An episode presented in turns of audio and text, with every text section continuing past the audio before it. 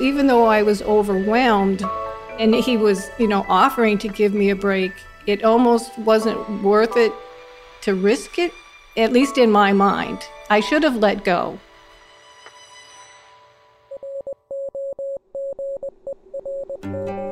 Hi, I'm Bobbi. I was a caregiver for my father in law, Roger, for seven years. Having lived through it and knowing how difficult it was, I knew that I, I wanted to support caregivers in the best way that I could. So I have become a certified caregiving consultant and a certified caregiving educator. And I'm her husband, Mike, and I also helped take care of my father for the seven years. And since that time, I've become a certified caregiver advocate. And this is Rodger That, the podcast dedicated to guiding you through the heavy haze of dementia. Here we will focus on the caregiver, offer our practical insights, and share some emotional support, and maybe even share a laugh or two along the way because we all know that laughing is, in fact, the best medicine. And don't forget the wine, Mike. Oh, no, can't forget the wine. So, Mike, how did you find time for yourself during the years that we were taking care of your dad? Well, periodically, um, I would go down to the basement and I would put on my headphones and turn on the music and sit down behind my drum sets and, and just smack things because that's was always that has been my escape since I was seven years old. So I was able to take those moments um, when they came and uh, do that to just kind of de-stress, relax a little bit. I always appreciate that you ask me if it's okay if you go downstairs and make some noise. Yes. And I'm happy to say that I always enjoy it when you do play. Now, for me, finding time for myself has always been diving into a book. So that brings us to today's guest. She served as a live in caregiver for her mom back in 2007, and since then she's been drawing on that experience, along with her 40 years as a market research professional, to provide information, guidance, and inspiration to caregivers as they navigate their own caregiving journeys. Please welcome to our show Debbie Howard. Hi, Debbie.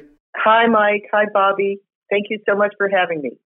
Well, we're thrilled to have you, and we know that our listeners will learn a good bit from you today. So, you want to tell us a bit about your caregiving experience?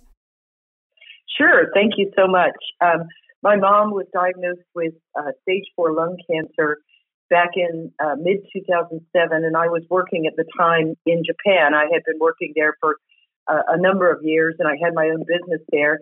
And I served as a, law, a, a caregiver from afar for the first one year. Uh, my other sis, my two sisters, and I kind of spotted each other and took turns taking mom to the chemo appointments and that sort of thing, and helping her with the recovery. And then um, the last six months of her life, she really needed 24 7 help. She couldn't live alone anymore. So I was the one with the business. My sisters worked for companies, and their family medical leave was finished even after one short year. And uh, so I moved back from Tokyo for those last six months and lived with my mom and made sure that she could feel safe and that she also could die at home as she wanted to.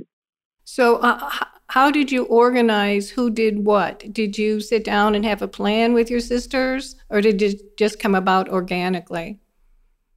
Um, it was pretty organic, and it was also pretty dependent on physical proximity um, because I was in Japan, um, I would have to fly in and out for short bursts of time.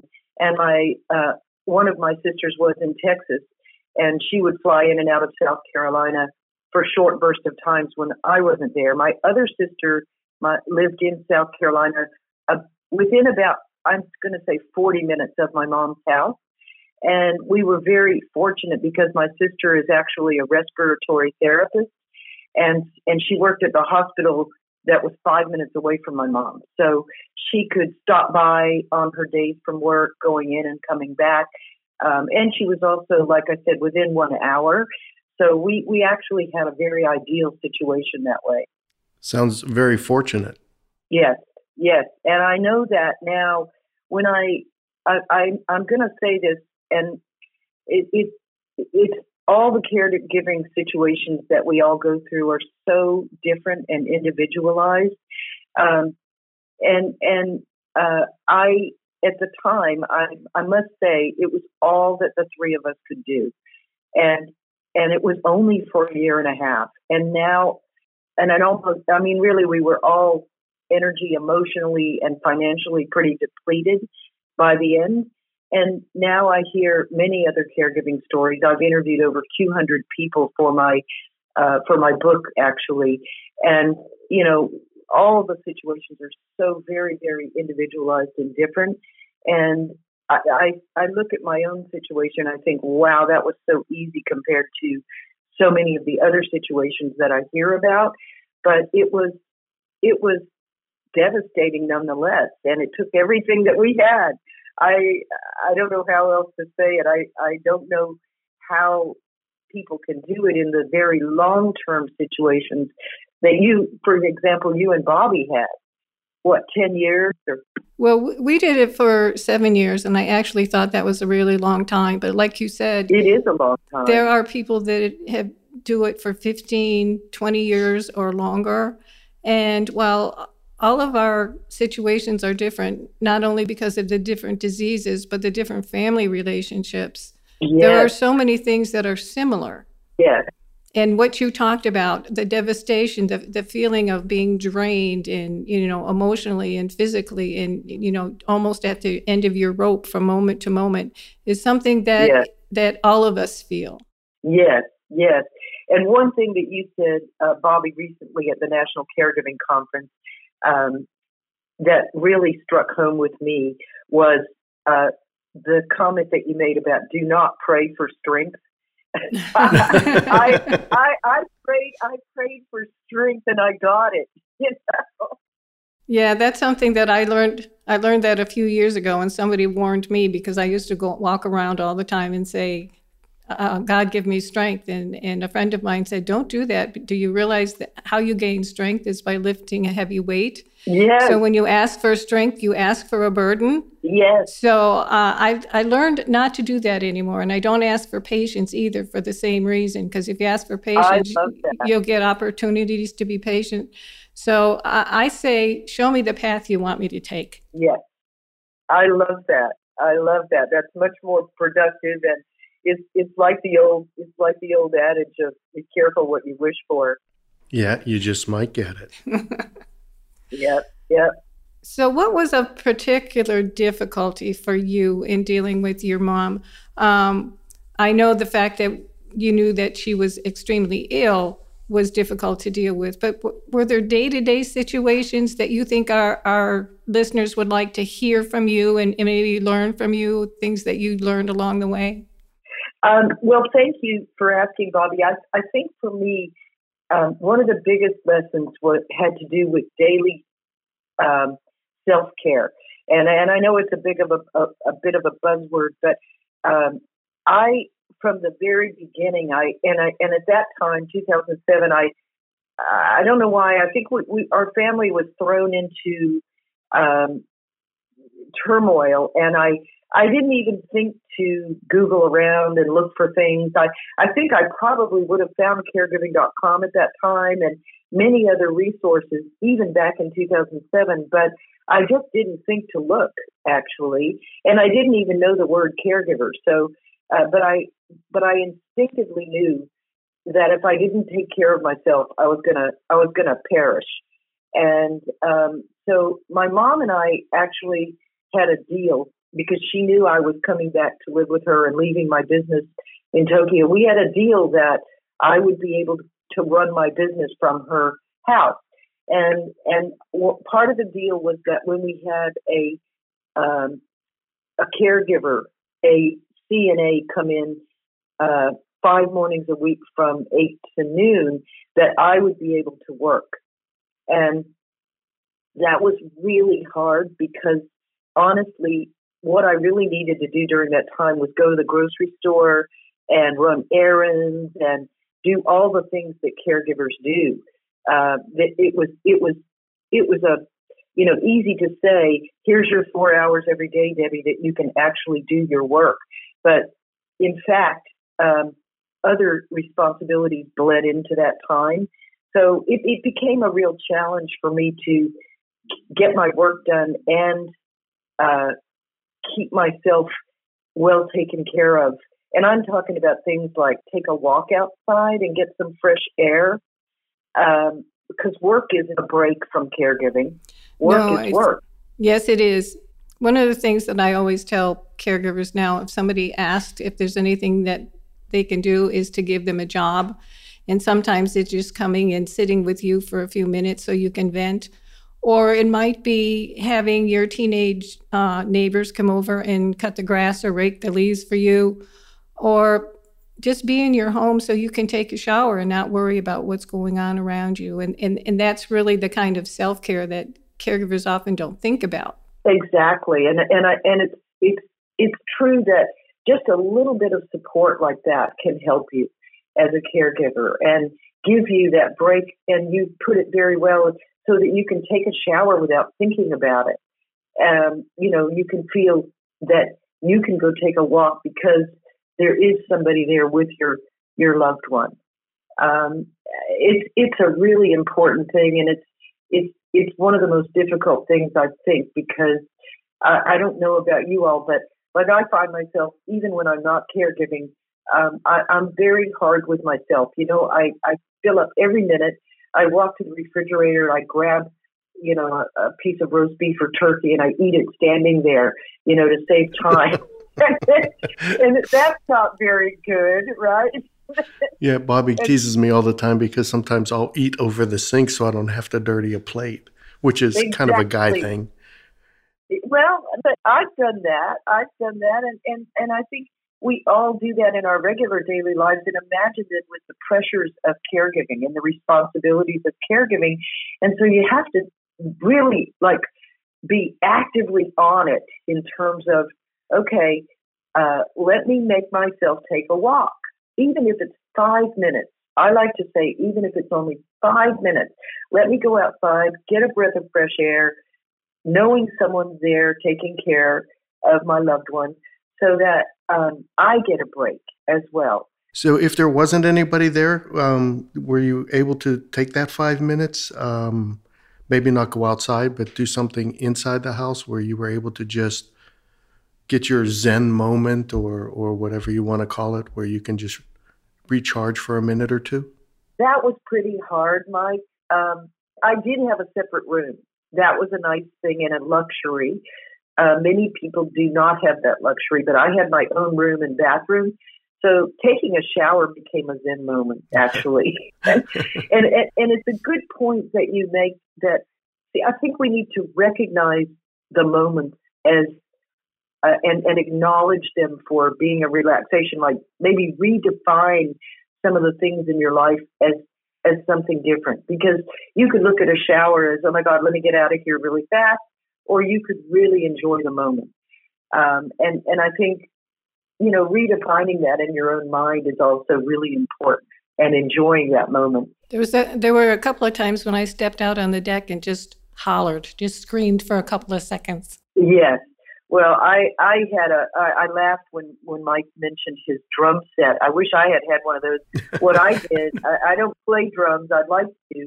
I might beat up a set, but I I went. Um, I would go to the grocery store and I had this one CD, and you would think that I would play maybe I don't know classical music or something relaxing, but I played the loudest, most raucous thing I could play. You bet. And I played it and I played the same song over and over again. I would get in the car, I would just put in the CD and put push that one, and I would just. Uh, it was great. It really gave me a release, and um, I liked that. And that was a moment for me. And music is so important, not only for the caregivers, but also the people that they're taking care of. And right. Mike can certainly talk about that. Yes, I've actually um, gone through the training with the uh, Live Inside um, organization to be a music detective and music therapist. So I oh, I love that. And I, I don't know if you how do you spell that? Um, Live in- alive inside. Oh, it's I called like that. Music and Memory is is the organization. Oh, that sounds great. It's amazing what music does, and I've seen it firsthand by going into an assisted living that had a music and memory program and working with some of the residents there and it's breathtaking the difference. Oh, That's fantastic. I, I I'll send you a link to a friend of mine's CD that he made for his mother who had uh, dementia, and they cared for her for about ten years. And he is a musician, and he made this really cool CD with uh, music that was somehow recalibrated for dementia patients. Actually, well, one of the things that we we want to do is if somebody's being aggressive, somebody with dementia becomes aggressive, one of the things that you can do is put on some of their favorite music, maybe from the time that they were young people, you know, whether they, you know, were dating in the 60s or the 50s or the 70s or the 80s, music mm-hmm. that, that speaks to them. And nice. sometimes that it'll bring them right out of that aggression. They might even start dancing or singing. Um, wow. It adds a real quality of life. Mm-hmm. Mm-hmm. Yes. so, like for me, all you got to do is put on the Beatles, and I totally chillax, as they say. Yeah, music is so important. So, how how are you and your sisters doing now? Uh, well, we we are doing great. In fact, we just had a sisters uh, reunion uh, last week, and one sister flew in from South Carolina. I flew in from Chicago after the conference, and we stayed at my my little sister's house in Austin, and we literally um, we watched Downton Abbey. We binge watched Downton Abbey together. We sat around in our pajamas for two days straight. And did you share did you share some of the special moments that you had with your mom while you were having this wonderful girls' weekend? Yes, we we actually did. Um, we uh, my mother's uh, birthday was on October 26th, and the anniversary of her passing is November 28th. So it's right. We were meeting right between those two dates, and um, we're uh, we're we're of Irish distinction, Bobbi. So uh, we have that in common. And my mother loved Tullamore Dew, and so we definitely had a few toasts with the Tullamore Dew. I think what we like to do is laugh a lot um, and and we talked about that earlier uh, about how the importance of laughter, and I think I think laughter is very very healing. And and I'm going to tell you a funny story. Good. How about that? uh, because my sisters and I still laugh about this with with just a lot of a lot of good feeling and memory, and we think our mom is probably laughing with us. Um, my mother, at one point in the caregiving situation, came out with a bell a little giraffe bell that it had a giraffe on it. It was a brass bell, and I think I had missed her calling me one time, maybe from a room 20 feet away. So uh, she said, "I'm getting a bell so that you'll always hear me." And I went, "Uh, uh I don't think so." And um, so because I just didn't want to be rung into the room. I, I just, I just was, I was just like, oh my god, I can't take any more, right? I can't take a bell as well, and so I hid the bell, okay, and and I hid it in my room, which my mother couldn't get to anymore because she couldn't, she was not mobile enough, and I hid it in the bottom of some a basket with some under some towels, right? This is this is a super Irish thing to do, right, Bobbi? Absolutely. and and so um and I and I felt a little guilty about it, but not that much. so my uh, my middle sister came over one day, and, and my mother, who knew probably that I had hidden it, but would and wouldn't ask me directly because you know she knew I'm pretty sure deep down what had happened to the bell uh, she asked the middle sister, "Where's the bell? Do you think you can? Where, where do you think that bell is?" And sent Marcia, who who is nicer than I am, to look for it. and and and I heard this going on in the other room. And as my sister walked into the room where I was, again, twenty minutes, twenty feet away from my mother's room, I'm doing the big flag no sign, right, with my arms in the air, going, no, like that. And, um, and and then I and then Marcia got it really fast because we're three sisters and we're pretty sharp and we work as a team and and she goes, oh, I don't know, Mom. I looked all over the place. I couldn't find it anywhere. And uh, so that was that's one of our funniest stories from the time um, that we were all caregiving together. I think if that happened in my family, every one of my brothers and my sister would send me a bell for Christmas. Yeah. yeah, yeah. Well, we, my one of my sisters still has it on her mantelpiece. Oh, Oh, that's you know, awesome. we, we talked about making it like the traveling pants, you Yes. know, the bell that goes around from sister to sister. But anyway, we like to laugh about that story because um, it's very real, and and and I think we all as caregivers uh, struggle with the demands that are put upon us, and and you know, at some point you might you might have to say no, you might have to draw the line. What was it like with your sisters? Now, obviously, you've had a great relationship with your sisters, but having the difficult discussions, how um, how difficult were they? Being that you guys were all pretty much in sync. Um, well, having we were so fortunate, Mike, because I know this is a problem for many, many families. My mother, ten years before my mother became sick, she had come to the three of us and said, "This is how it's going to come down." Right, and she had a plan. She had a really good plan, and then I think the tensions between my sisters and I, um, they were things like, like when I was there as a full time caregiver, one sister came to visit as well. And I'm gonna. This is these are funny stories, but my little sister doesn't wash dishes.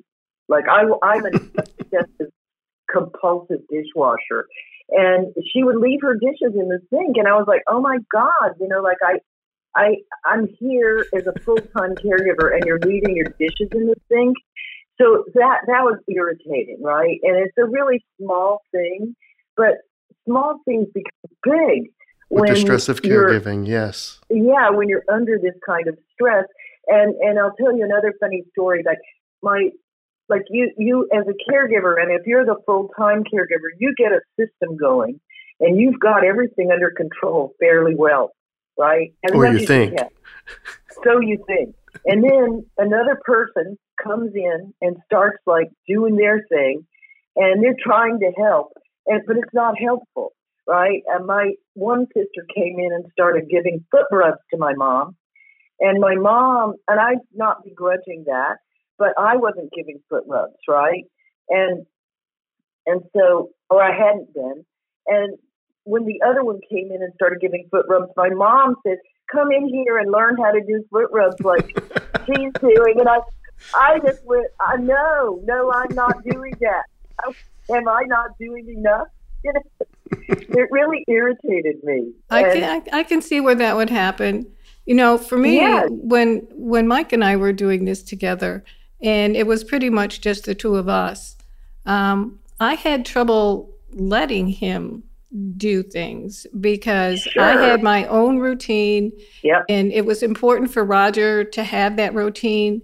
And you know, often Mike would say, "Why don't you get out of the house for a while? You know, just go shopping or even go see a movie."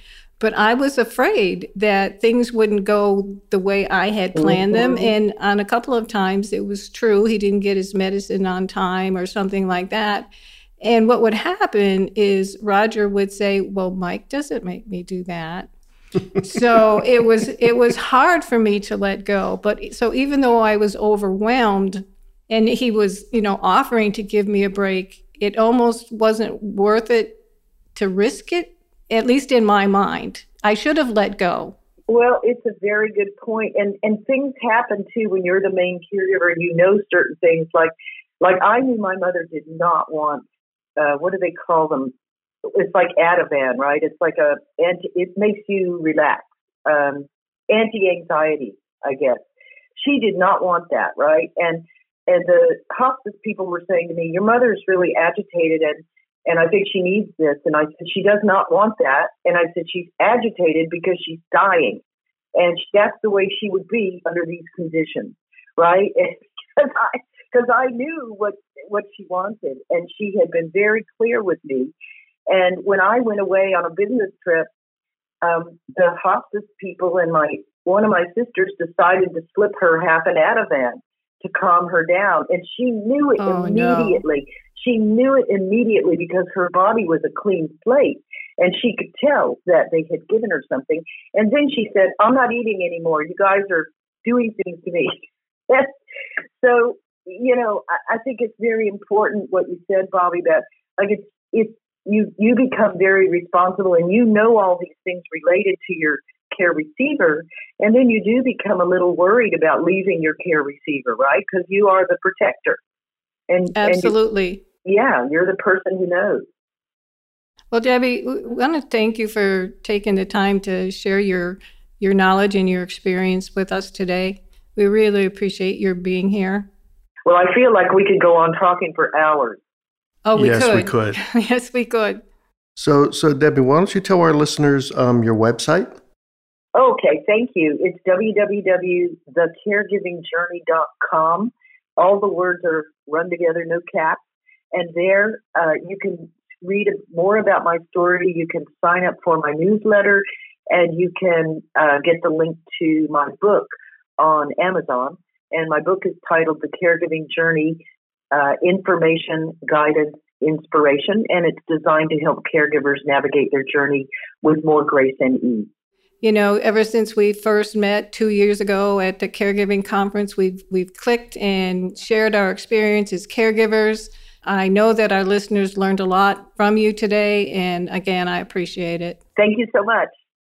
People like Debbie are so important to the caregiving community. Yep, I think a couple of things that uh, we learned from Debbie are number one, be careful what you wish for, you just might get it. Number two, laughter is healing. And like I said at the very beginning, laughter is the best medicine. And I think maybe one of the most important things she said was take that five minutes for yourself every day. It doesn't have to be go on a trip somewhere or do something like that. Just have that five minutes where you can just and breathe. You can find the link to Debbie's site on our show website at rodgerthat.show. This has been Rodger That, and I'm Bobbi. And I'm Mike. And we're dedicated to guiding you through the heavy haze of dementia. So please subscribe to the show, go to iTunes and post a review. Reviews are very important. And follow us on Facebook and Twitter. Let us know how we can help you, or if you have a question you'd like for us to address, or if you'd just like to say hi. Now, to find out more about us or where Bobbi will be speaking next, head on over to rodgerthat.show. That's Rodger, R O D G E R, that dot show. Missing Link is a proud partner of Hearing Charities of America, a nonprofit organization that supports those who are deaf or hard of hearing. You can find out more about HCA on our website or go to hearingcharities.org. Rodger That is produced by Missing Link, a media podcast company dedicated to connecting people to intelligent, engaging, and informative content.